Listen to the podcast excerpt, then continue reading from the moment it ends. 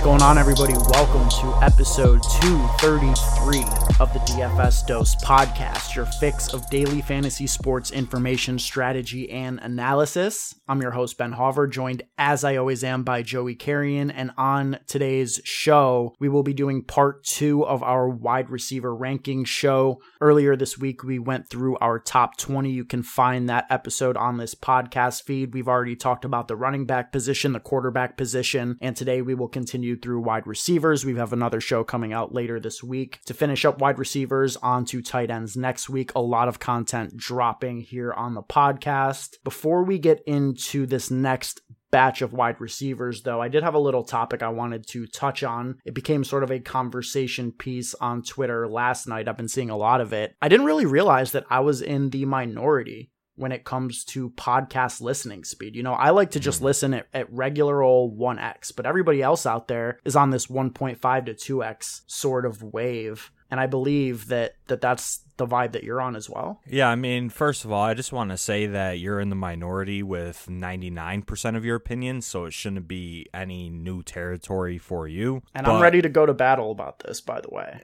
I mean, it's it's not really a battle. Like it's honestly just what you prefer. Like obviously, I'm not going to look at you different if you listen to your podcast on 1x speed, right? Like that's that's normal or that that's pretty normal to me. But personally, and I even take it a step further. I I do this for YouTube videos cuz I'm just sick in the fucking head. I go to 1.5x off rip.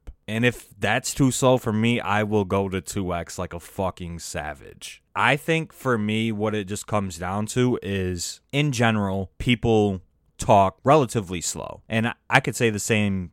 Like I could say that for myself. I I can understand that. Usually I am a pretty slow talker. I like to, you know, think about what I'm going to say. I like to articulate my thoughts in a, you know, well construct constructed manner usually. And so I personally speak a little bit slow and I can recognize that especially when I listen to this podcast when it drops every single week because I, I listen to it.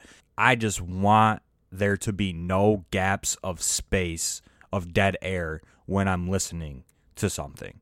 And obviously, that's just natural. It's going to happen in podcasts, especially on podcasts with, let's say, three or four people. You know, there might be some slight pauses and whatnot. And I just don't want any of that. So 1.5x cuts out all the dead air, cuts out all the dead space. And I mean, it's just a time optimization strat as well. Like you're saving time by increasing your podcast speed. Like, do I want to listen to an hour long podcast for an hour? Absolutely no shot. But I will I listen to an hour long podcast in, you know, 35 minutes or 40 minutes? Yeah, fuck yeah.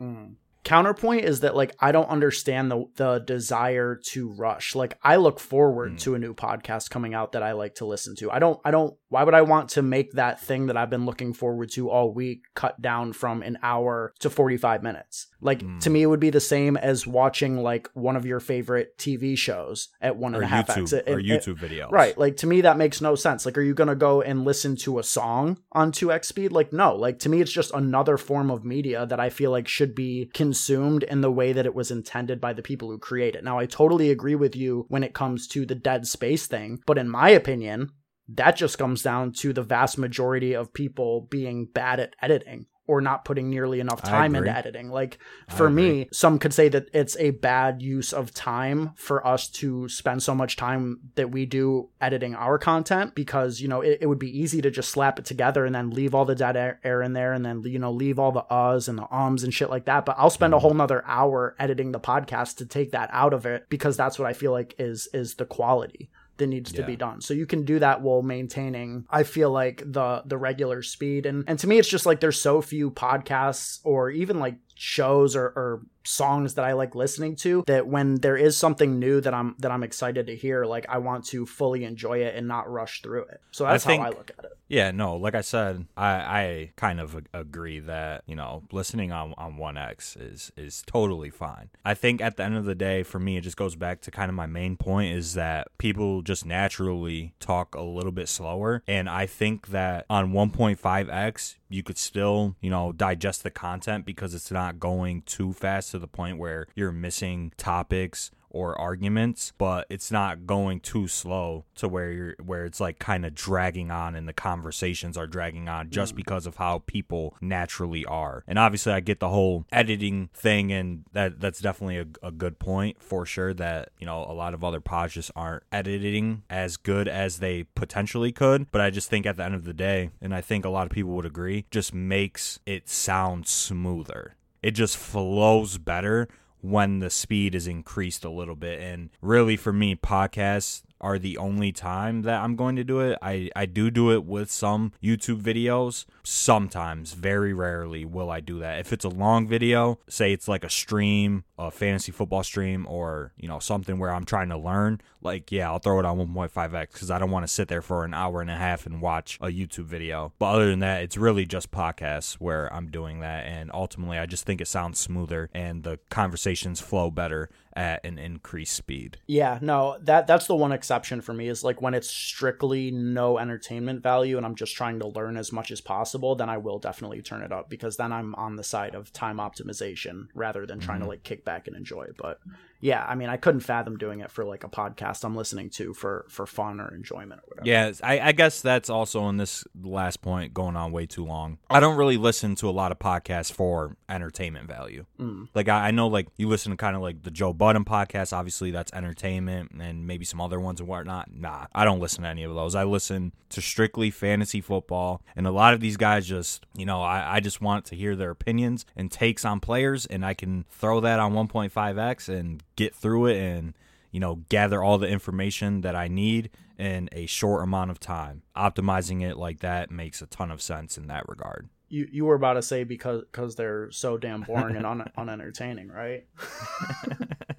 I mean, a lot of a lot of people just you know they they just strictly it's strictly football. They don't really like you know talk about their personalities or personal lives or nothing like that. Kind of, I mean, we do a, a little bit on the cold opens, but yeah. No, for sure. All right. Let's get into the wide receivers here in part two of our rankings show. We did the top 20 in part one, and starting off at 21, we've got Gabriel Davis. Both of us have Gabe Davis ranked at 21, the most polarizing player on fantasy Twitter this offseason. We've talked about him at length. I'm honestly sure that everybody listening to this is probably tired of hearing the Gabriel Davis discourse, yeah. but maybe this is your first time listening to a fantasy podcast all off season and you're like Gabriel Davis, wide receiver 21, really that's high.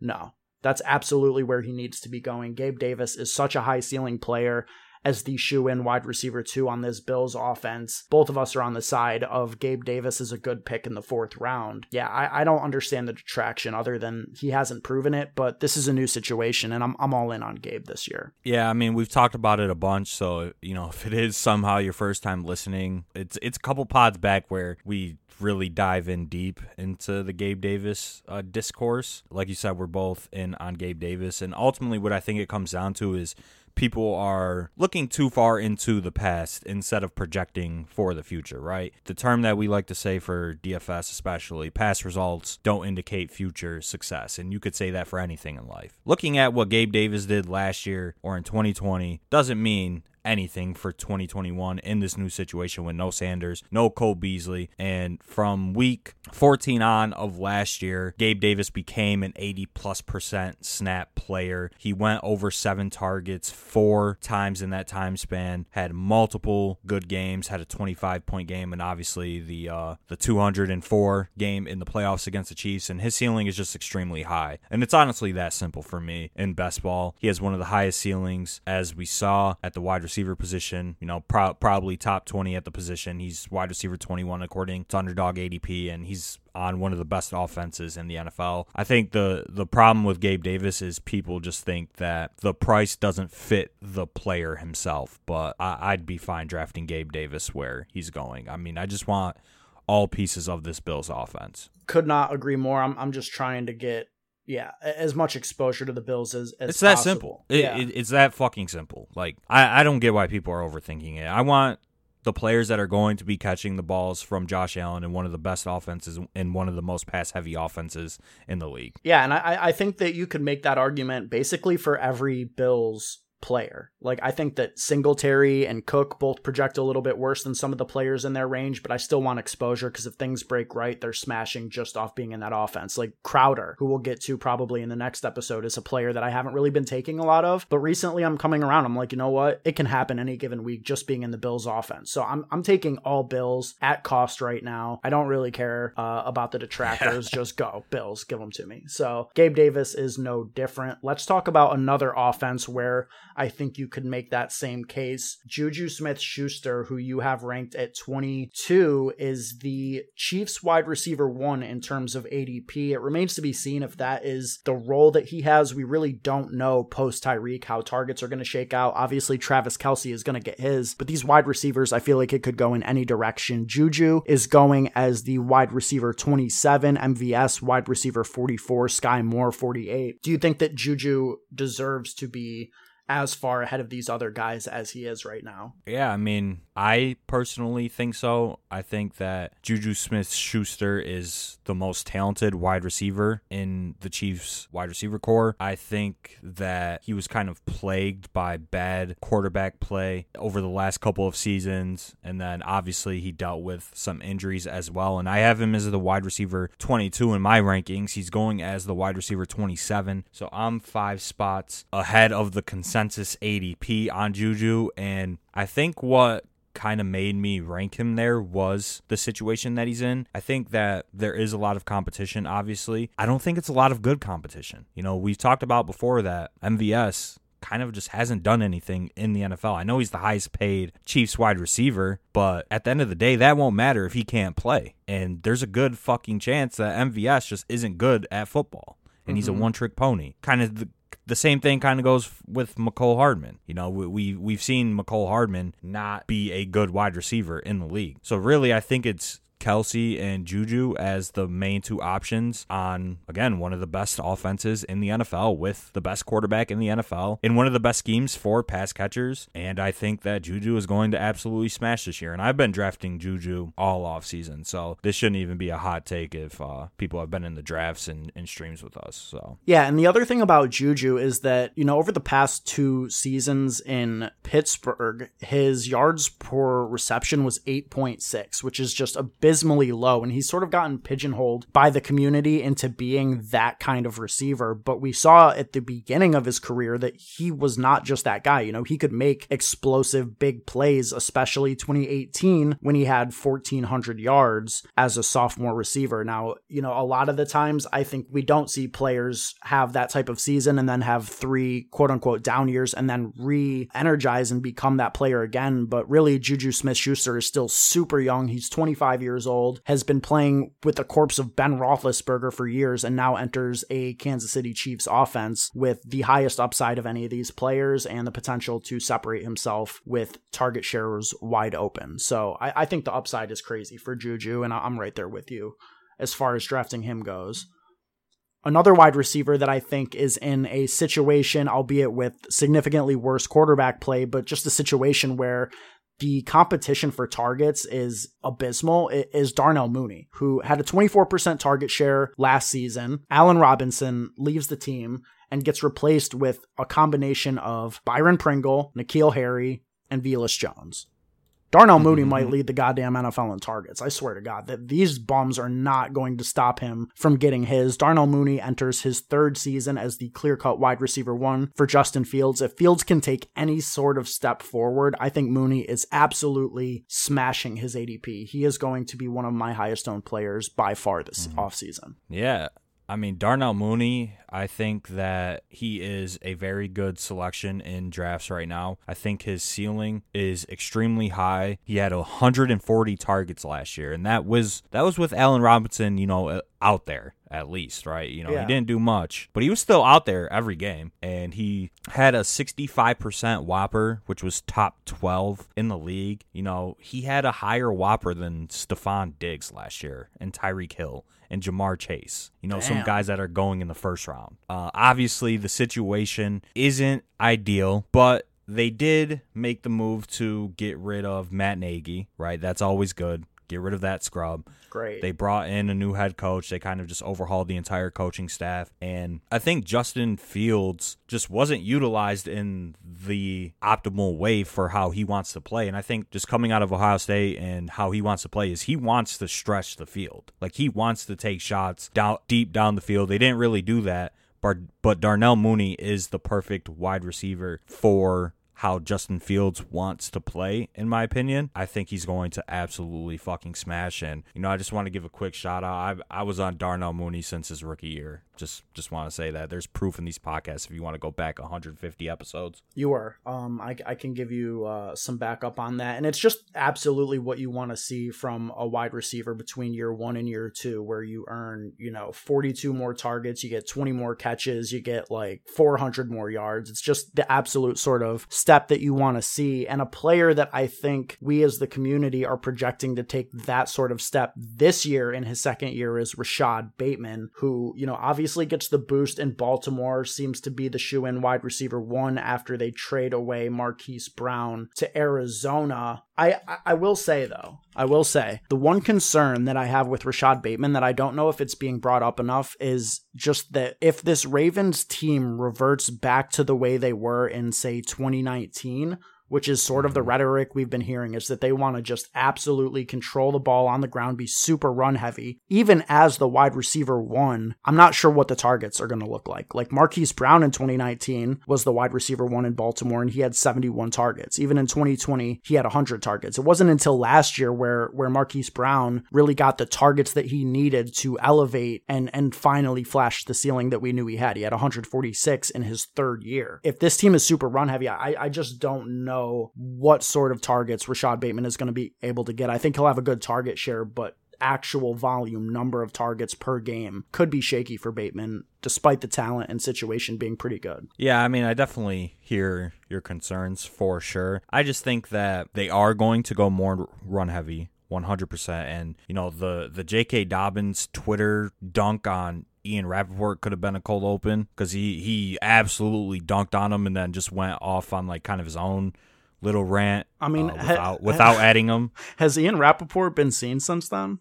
I, I don't. I don't even know. but, but it, it seems like JK is going to be ready. It seems like Gus is going to be ready for week one. So they should have a full complement of running backs ready to go for week one. And I do think with Greg Roman still there as the offensive coordinator, this is going to be a run first team. But obviously, you're losing Hollywood Brown. That's 145 targets gone. You lose Sammy Watkins. That's 49 targets gone. That's almost 200 targets open in the Ravens offense. And then if you we just take a look at the depth chart, it's Rashod Bateman, Tylan Wallace, James Proche, Devin Duvernay. Rashod Bateman is the only wide receiver there, and it's, it's not like they're going to run the ball every play. Like they're they're still going to throw the ball a ton, and obviously Mark Andrews is kind of yeah, the wide receiver one in the offense. Say, don't forget, don't forget their actual target leader. Yeah, yeah, no. Mark Andrews is the wide receiver one on the offense for sure, but there's still a fuck ton of opportunity for Rashod Bateman this year, and I think he's going to absolutely eat, and we should see a nice year two leap out of him. He's really the only target outside of Mark Andrews on this offense. So this passing game is going to center around these two guys, and I, I think I would expect a nice uh, breakout year from Rashod Bateman. So I have him ranked at 24. You have him ranked at 23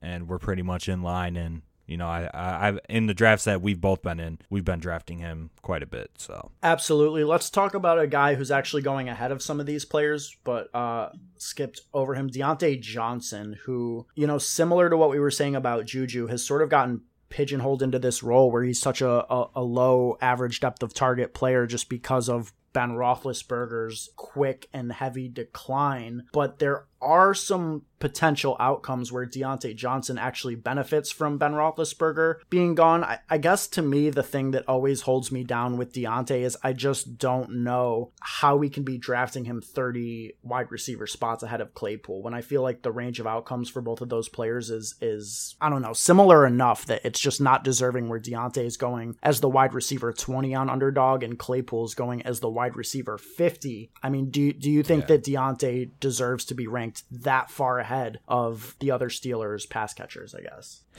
Yeah, I mean, I personally think so. I, I really do like Diontae Johnson a ton. And I think it's more so like Claypool obviously might have a high, higher ceiling just from, you know, a raw talent perspective and a best ball perspective. But I think Diontae Johnson is just the ultimate target earner. And he's shown that throughout his career. And he's just been, he's just been way more consistent than Chase Claypool. And then you also factor in with Claypool, and, you know, we'll probably talk about him later in this episode but there there there's just kind of like an immaturity around Chase Claypool. Like he got benched multiple times last season. Maybe it was because of his play.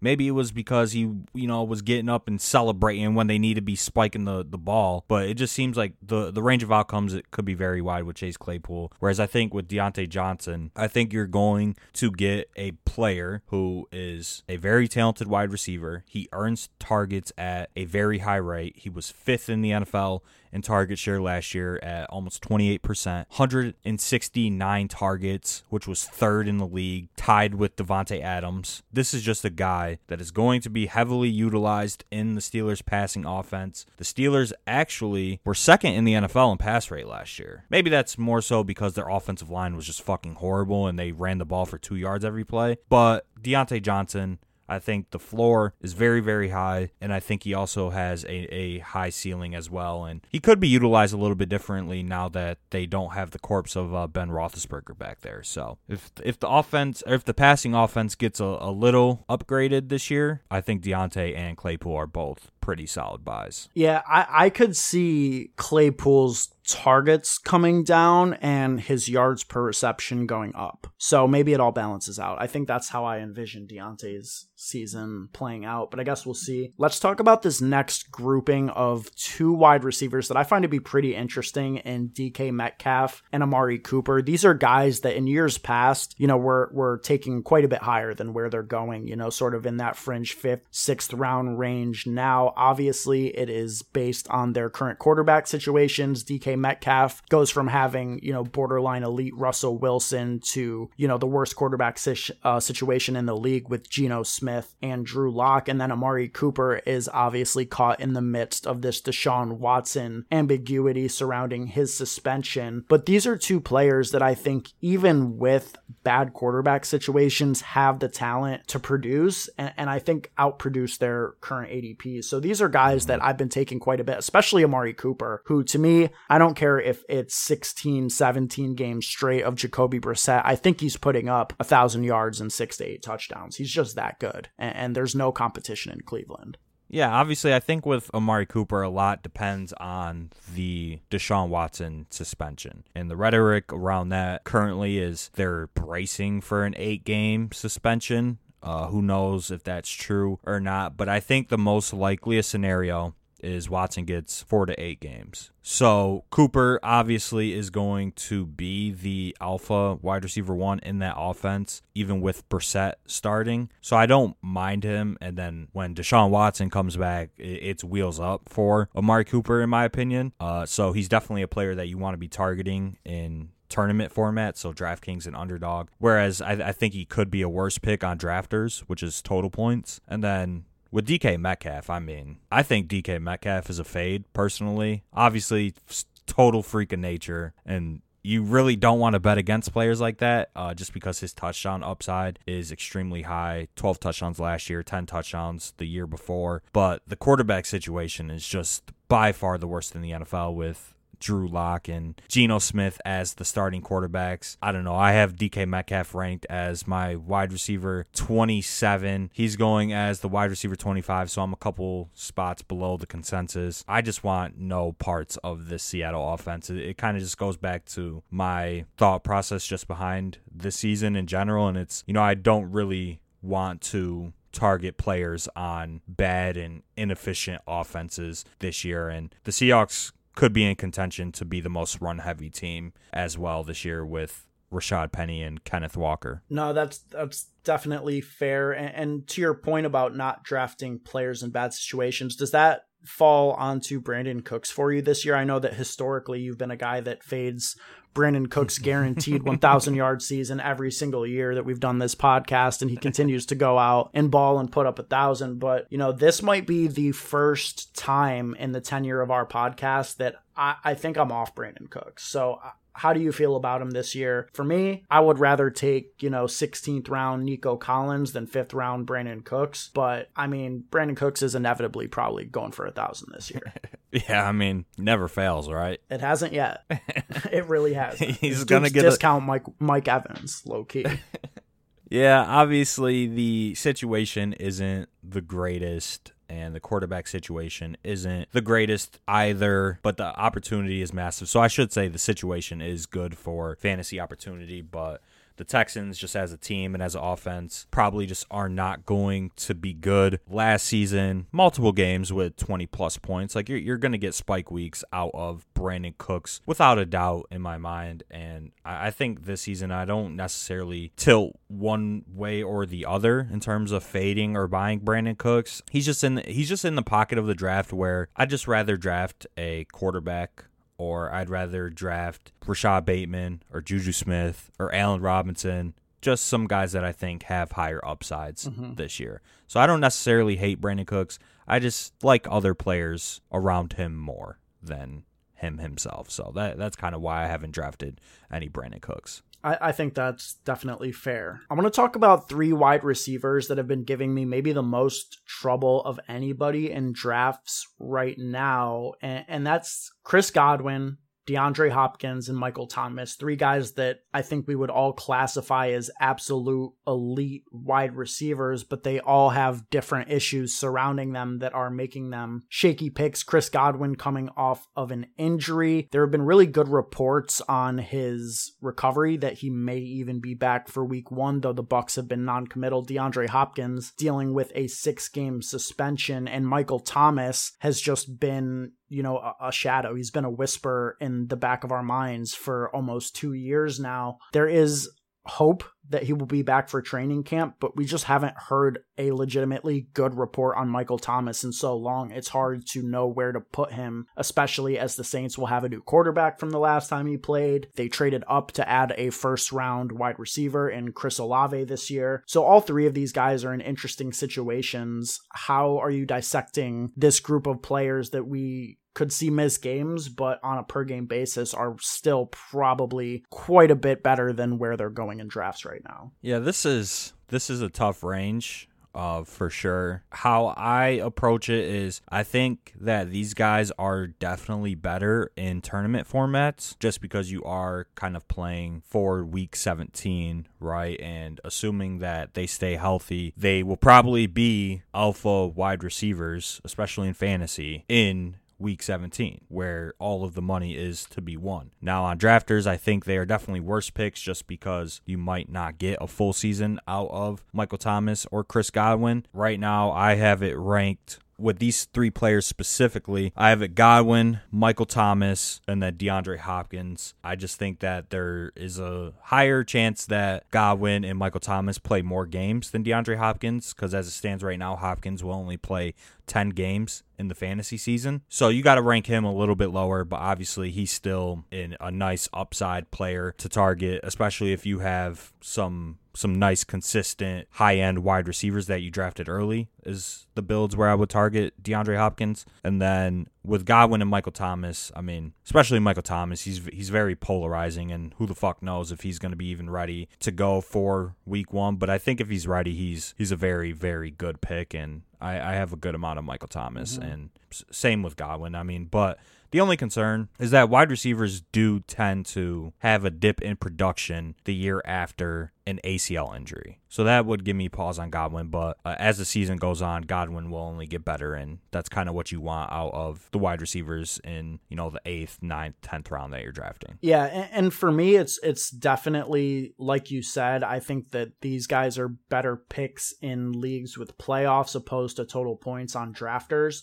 I also think that it can come down to the texture of your team. Now, there are a lot of players like this, I think, where like we project for them to have better second halves. Like all of these guys, potentially, you know, Michael Gallup, Jameson Williams. I like to actively pair these guys on rosters with players that I think can start strong. Two good examples of that would be like Marquise Brown. Like we just talked on our last episode about how we think Marquise Brown is going to be absolutely stone cold elite for the first six weeks of the season while DeAndre Hopkins is out. You know, I think that that's the perfect type of player to come back and, and hammer like Chris Godwin a couple couple rounds later. Like you've got Marquise Brown, surefire wide receiver one for the first four, five, six weeks of the season, and then you're probably getting Godwin back. So even if the production dips, you're getting another elite receiver right there uh, at that point in the season. So I like to just try and do things like that. And, and, you know, you can alternate, you know, you can get Russell Gage and DeAndre Hopkins or, you know, Godwin and Marquise Brown and just do stuff like that to get creative and, and make sure that you have consistent upside at all points in the season for your specific team. Agreed.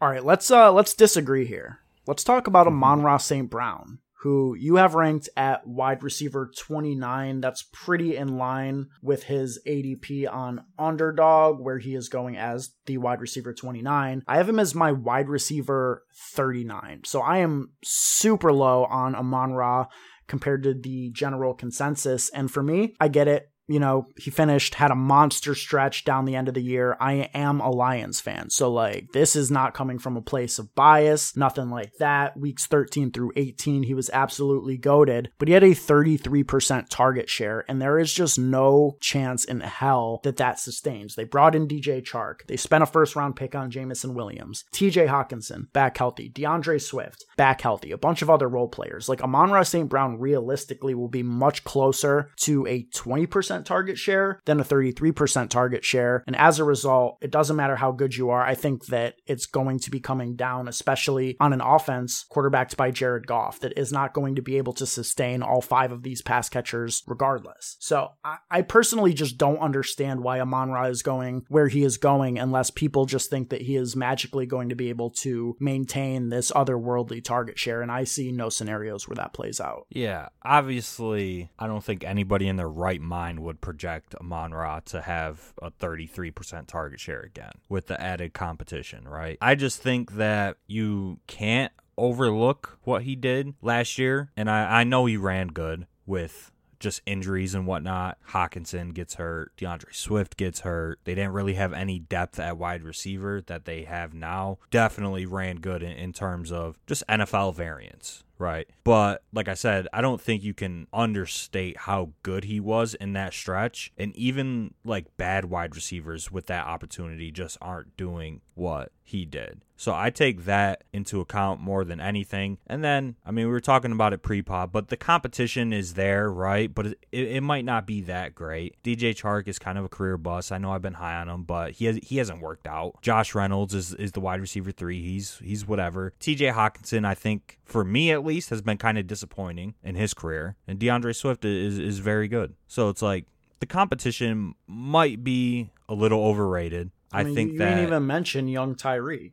Yeah, I mean he he's coming off a torn ACL, gonna miss the first few weeks of the season, whatever. And I think with Jameson, it kind of just depends on how the Lions want to use him. Uh, will they use him in that Tyreek role where they get him the ball just in any way that they can, or will they just strictly use him as kind of that deep threat, as kind of that field opener? That remains to be seen. We truly don't know. Nonetheless, Amon-Ra St. Brown, I think, is just a good wide receiver. He's going to see opportunity. Even if he doesn't average 12 targets a game again, I think he's going to average seven to eight targets. Jared Goff is obviously going to look to him as the slot wide receiver. Jared Goff can't do much other than that. And I just think that you have him way too low. Like it, it's not like I'm high on him on It's not like I've been drafting him crazy. Honestly, might have zero shares to be honest, because his price is kind of expensive. But having him as your wide receiver 39 when he's the consensus wide receiver 29, I, I think that's kind of a little bit disrespectful. You think that's disrespectful? Let me tell you about Elijah Moore. Elijah yeah, Moore. I mean, uh, you that's just disrespectful. But go on. Elijah Moore is going as the wide receiver 34 on underdog. You have him as the wide receiver 33 in your rankings. I sunk that dude down to wide receiver 45. No, thank you. No, thank you on Elijah Moore. I mean, okay. All jokes aside, he definitely flashed a massive ceiling last year. He had three 20 point games in in what 11 played um really came on during the middle of the season and you know flashed the talent that i think we want to see that being said i just don't think that this situation is that good for him at best this will be a neutral team in terms of run pass rate. I don't think that all of a sudden Zach Wilson's going to come out there and the Jets are going to be top 10 in terms of pass rate over expectation.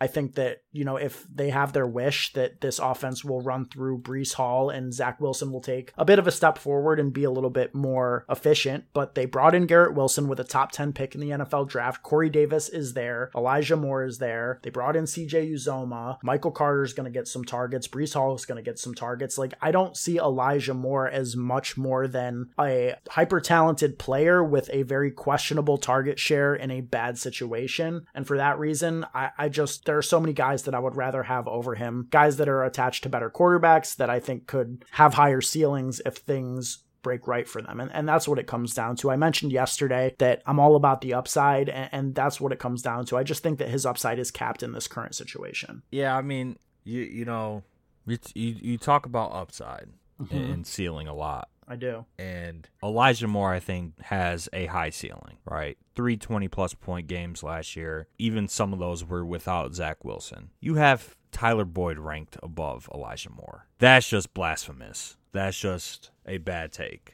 So I'll, I'll I'll put that out into the world. That that's just a, a terrible take, especially for best ball if we're talking about ceiling. Now, in terms of the situation, I can agree that they went out and added talent. They added Breece Hall, they added Garrett Wilson. But then again, they are both rookies. They there is no guarantee they are going to come in and perform year one in the NFL. Most rookies do struggle year one. So I don't think you're taking that into account. Elijah Moore is probably the wide receiver one on the offense. Corey Davis, career bust. I don't give a f- flying F about Corey Davis. This man is a straight up stone cold bust. Elijah Moore, in my opinion, as it stands right now, is the alpha wide receiver one in that offense until Garrett Wilson shows us that he could play at the NFL level. His prospect profile is pretty, pretty solid, Elijah Moore, that is. And I, I think he's just going to be a target earner in this offense. This offense will take a step forward. I think that Zach Wilson will take a step forward. It's going to be hard for him not to, as he was pretty much the worst quarterback in the league last year. Obviously, he dealt with some injuries as well. Uh, offensive line wasn't great. They went out, added some pieces to the O line, and just the overall efficiency should rise. The touchdowns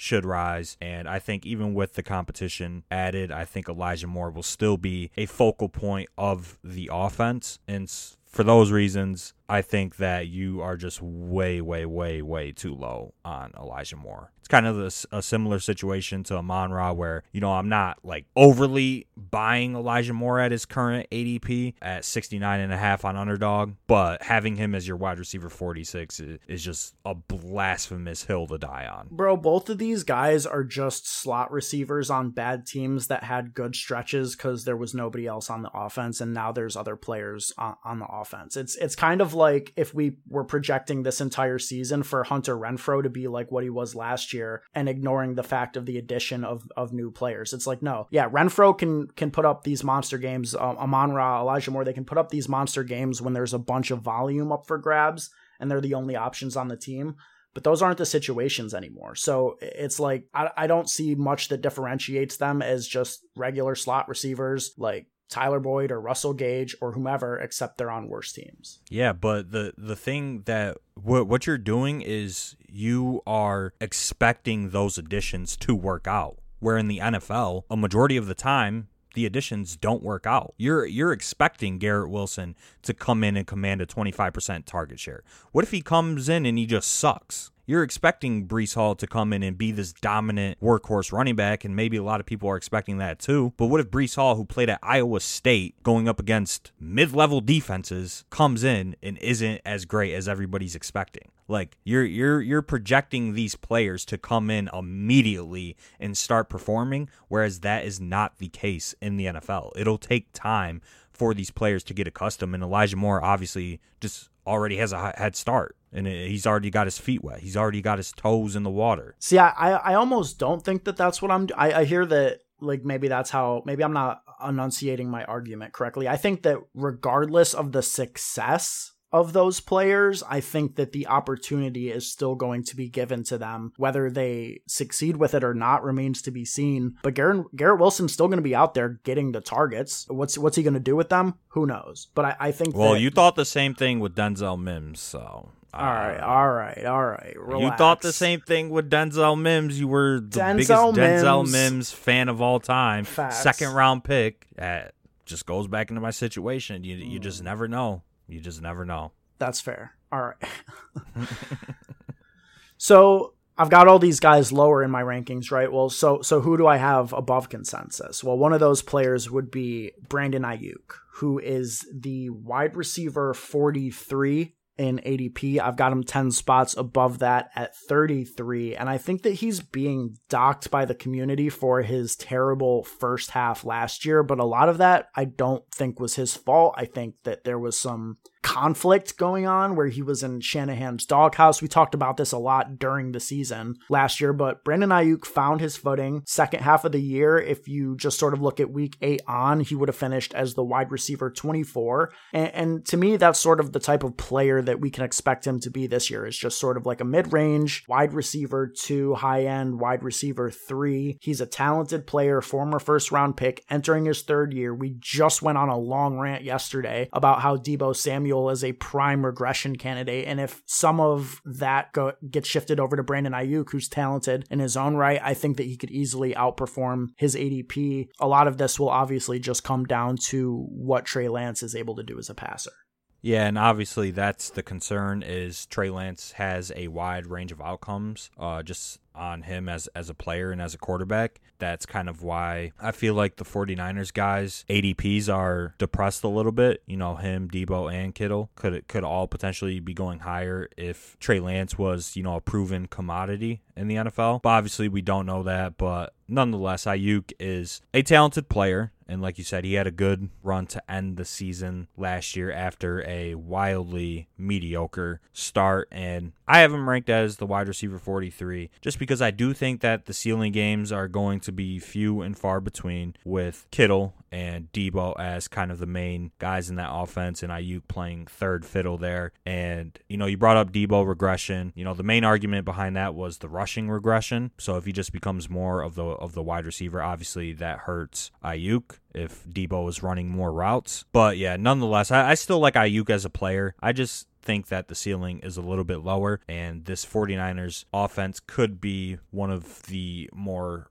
run heavy teams in the NFL. They were 29th in pass rate last year. They passed at only a 51% rate, and that was with probably a better passer as it stands right now. Trey Lance has a higher ceiling, but he could be a worse passer. And I, I think for that for that reason, the ceiling could be a little bit lower than some of the guys that he's going around. So I'm pretty much in line with the consensus. You know, I, I don't see myself moving him up. The only thing I want to push back on real quick is just that if if they take Deebo out of the backfield a little bit more and are lining him up as a traditional wide receiver, I think that that could definitely actually help Aiyuk just in the sense that you know they're actually going to be shading pass coverage towards uh, Deebo and, and you know giving him the the true number one wide receiver treatment from a defensive perspective, which could free Aiyuk up a little bit more.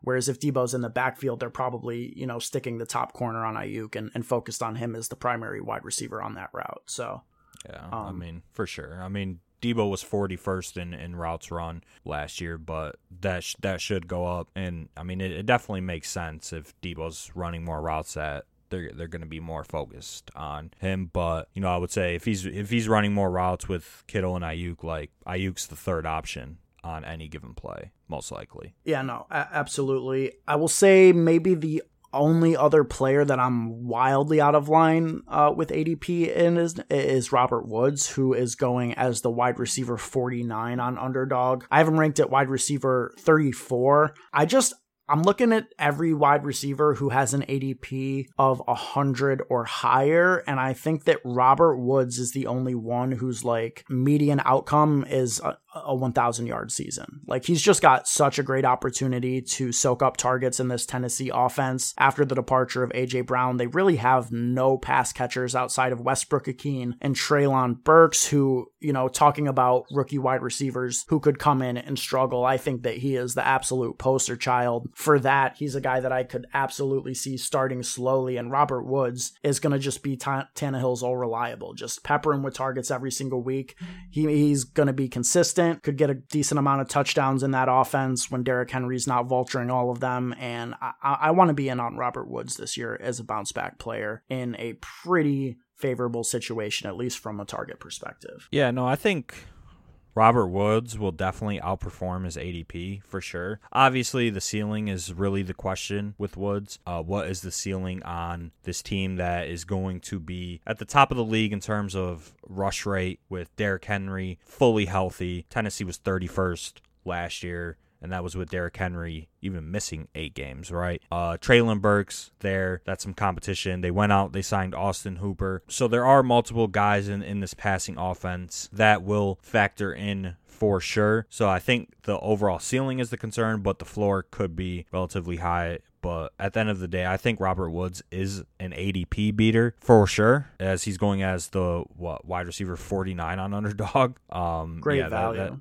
that, that's a little too low. Like like I've been saying, wide receivers production does tend to dip coming off torn ACLs the next year. Mm-hmm and I don't think Robert Woods is going to be an outlier in that regards. So so we'll have to see how he looks early in the season. Yeah, I, like I said, I just ultimately I just think he is an ADP beater for sure. All right, so now we cross this line of about wide receiver, you know, 35 through 36 and and we're getting into the wide receiver 4s and 5s here. In 2021, the wide receiver 37 and 52 had an average points per game differential of 1.7. So this huge group of players were putting up between 10 and 11.7 points per game. The difference between this next batch of guys that we're going to talk about, we may have, you know, a, a bunch of different feelings towards them, but when it's all said and done, the guys who are finishing in this range are largely going to not differentiate themselves from one another. So, I mean, we can debate them for sure. Maybe if there's a couple guys you want to highlight in this range that you like and talk about, um, I would definitely say do that. But other than that, I, I feel like, you know, you can look at our rankings in the Discord when they're posted for players in, in this tier. Is I, I, think that they're relatively interchangeable. And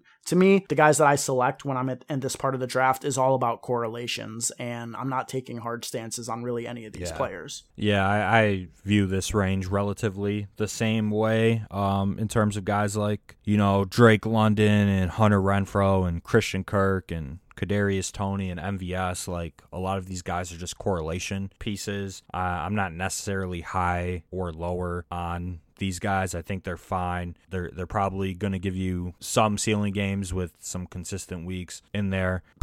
that, that, that's really about it. Like when when we start to get to this range, that's when you know the the league winners are few and far between. But there are a couple, and I think the one league winner potentially, you know, you have Chris Olave ranked as, as your 48 as your 48th wide receiver, I think Chris Olave out of this range would be my choice as a potential league winner this year. Hey, listen, I love that. I've been drafting a ton of Olave. He just seems to always be available, like right when I'm looking for an upside wide receiver in that range. So, you know, I, I totally agree. I like taking Olave. He's also a good hedge against Michael Thomas if he decides to not play or if he's not ready or whatever. Olave can absolutely slide in and, and be super productive. Yeah, there, there's just a lot of ways that he gets there, right? Michael Thomas continues to be a diva. Alvin Kamara gets suspended somehow uh, before the season or you know god forbid mid-season suspension for Kamara. There there's just a ton of ways that Chris Olave's situation plays out in a favorable manner for him to kind of explode when it matters. So I, I love Chris Olave and yeah in this range I'm really just taking a shot on the upside. You know young guys like like Treylon Burks Skyy Moore Chris Olave Kadarius Toney over some of these guys. Uh, and I, I should include DeVonta Smith in that group as well over some of these guys like you know Russell Gage and Hunter Renfrow and MVS. Um, that that's personally how I draft. And I think that if we're looking at things in like a large field tournament perspective, that is absolutely the right way to do things. I think that that's going to be it And now for episode 233 of the DFS Dose podcast, we're going to come back next week and go into the depths of the wide receivers, sort of talk about our favorite dart throws, the guys that we find ourselves frequently building out our rosters with. I might be able to finally get my Joshua Palmer rant off this offseason, which I've been waiting to do. So excited for that. We'll talk about that on Friday. If you are not already, make sure you're following us on Twitter at the DFS Dose, as well as our personal Twitters. I'm at Ben Hauver, Joey's at Joey Carrion DFS. If you guys want to connect with us and stay up to date with what's going on in the podcast or join the inner circle, the link to do so is via our free Discord channel. You can find that in the show notes to the podcast. To everybody listening out there, we appreciate you, we value you. Until next time, let's stay accountable and keep it authentic. Bye.